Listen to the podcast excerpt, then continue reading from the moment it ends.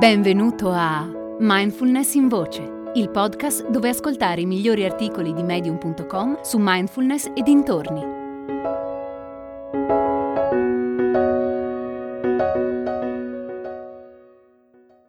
Forte e radicata come una montagna di Meg Luther Lindholm. Stamattina, appena sveglia, mi è tornata in mente la discussione che ho avuto ieri sera con mio figlio. Sono stati pensieri dolorosi. Lui voleva rimanere in piedi a giocare con gli amici, ma io gli ho detto di andare a letto. Dover interrompere qualcosa che ama lo ha fatto infuriare. Mi sono sentita confusa e scoraggiata. Ultimamente con mio figlio sono più le occasioni di scontro che quelle in cui andiamo d'accordo. So che è una situazione che si risolverà, ma a volte non riesco proprio a vedere una via d'uscita. Per questo, durante la pratica mattutina, mentre osservo il mio respiro, ripeto silenziosamente dentro di me la parola forte, forte come una montagna. L'ho imparato da due maestri di meditazione come Thich Nhat Hanh e John Kabat-Zinn. Entrambi suggeriscono di immaginare noi stessi come una montagna maestosa, massiccia, solida, con la base radicata nella roccia terrestre. John Kabat-Zinn ci invita ad immaginare la nostra testa come la vetta della montagna e le braccia come i suoi pendii. Seduti con la schiena eretta e una postura dignitosa, Sentiamo nel corpo il senso di elevazione della montagna che si proietta verso il cielo.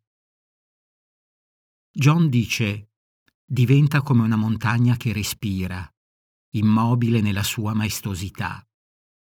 Sentiti una montagna, al di là delle parole e dei pensieri.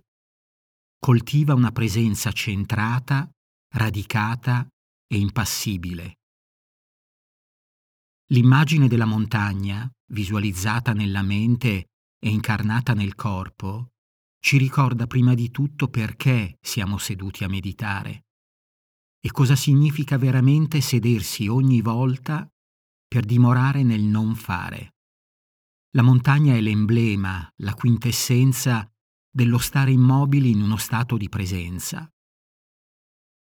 E non appena mi visualizzo come una montagna, mi sento interiormente più forte.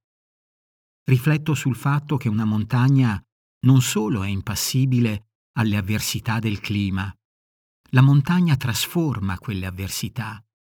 Trasforma il vento, la pioggia, la grandine, il ghiaccio e la neve in fiumi, torrenti, canaloni, laghi, foreste e campi spazzati dal vento. Proprio come una montagna, anche noi possiamo adattarci alle tempeste della vita senza perdere la nostra forza interiore più profonda. E mentre immagino tutto questo, noto un cambiamento nel corpo e nella mente. La rabbia e l'inquietudine con cui mi sono svegliata si trasformano in calma. Seduta con la schiena eretta e una postura dignitosa, mi immagino come quella montagna, centrata e radicata dentro di me. È incredibile percepire questa trasformazione, anche se soltanto per pochi istanti.